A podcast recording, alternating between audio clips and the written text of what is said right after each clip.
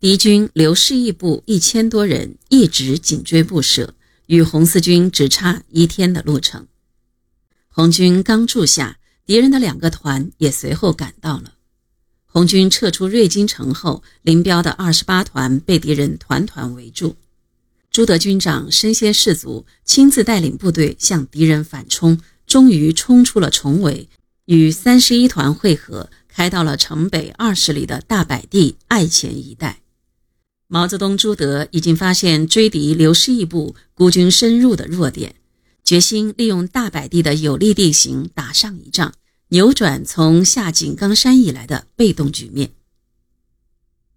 大柏地是一个偏僻的山村。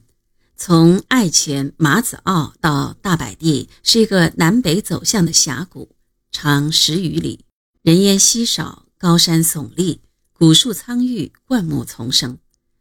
村前有一条小河，从北向南流入福建的汀江。村南的山梁两壁夹峙，形成隘口，一条小路逶迤在山谷中，直达宁都县城。这是一个再理想不过的伏击地域。除夕夜，毛泽东、朱德在王家祠堂召开营以上的干部会，部署大柏地战斗。毛泽东号召全体指战员团结一致，英勇战斗，消灭尾追之敌，用战斗的胜利迎接新春。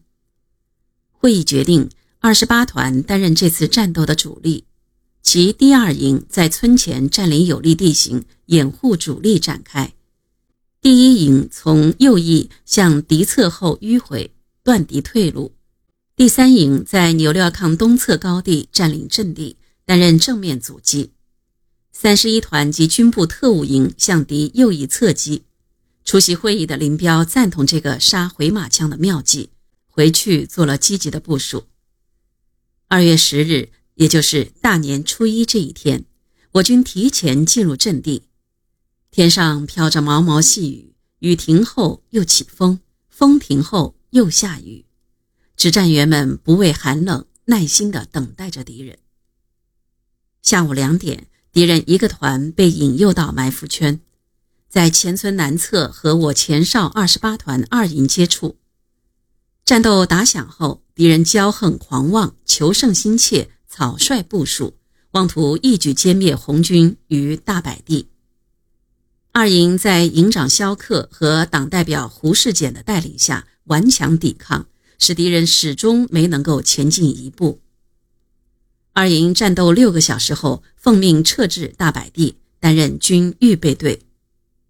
在激烈的战斗中，党代表胡世俭英勇牺牲。次日凌晨，敌进至前村北侧距大柏地约三里的地区时，红军开始实施反击。二十八团一营由右翼迂回，三十一团由左翼攻击。十时许，敌人继续向大柏地前进。这时候，二十八团二营再次投入战斗，对敌正面阵地发起攻击，一举突破敌人的阵地。后来遭到了敌人火力的拦阻，和敌人进行了对峙。午后，二十八团一营迂回到前村南侧的茶亭东。歼灭了敌军的指挥所，截断了敌人的退路。三十一团则以勇猛的动作向敌左翼发起攻击，特务营也进展顺利。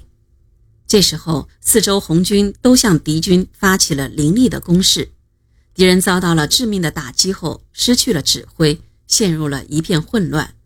红军一鼓作气，全歼被围之敌。这次战斗。俘虏了敌人政副团长肖志平、中环以下的八百余人，脚步枪二百余支，水旱机关枪六挺。敌人的刘世义残部狼狈逃回赣州。缴的枪太多了，毛泽东带头背枪，林彪也背了一支。陈毅在后来写给中央的报告中，用诗一般的语言，热情地赞誉了这次战斗。示意。我军以屡败之余，做最后一掷，击破强敌。官兵在弹尽援绝之时，用树枝石块、空枪与敌人在血泊中挣扎，使获最后胜利，为红军成立以来最有荣誉之战争。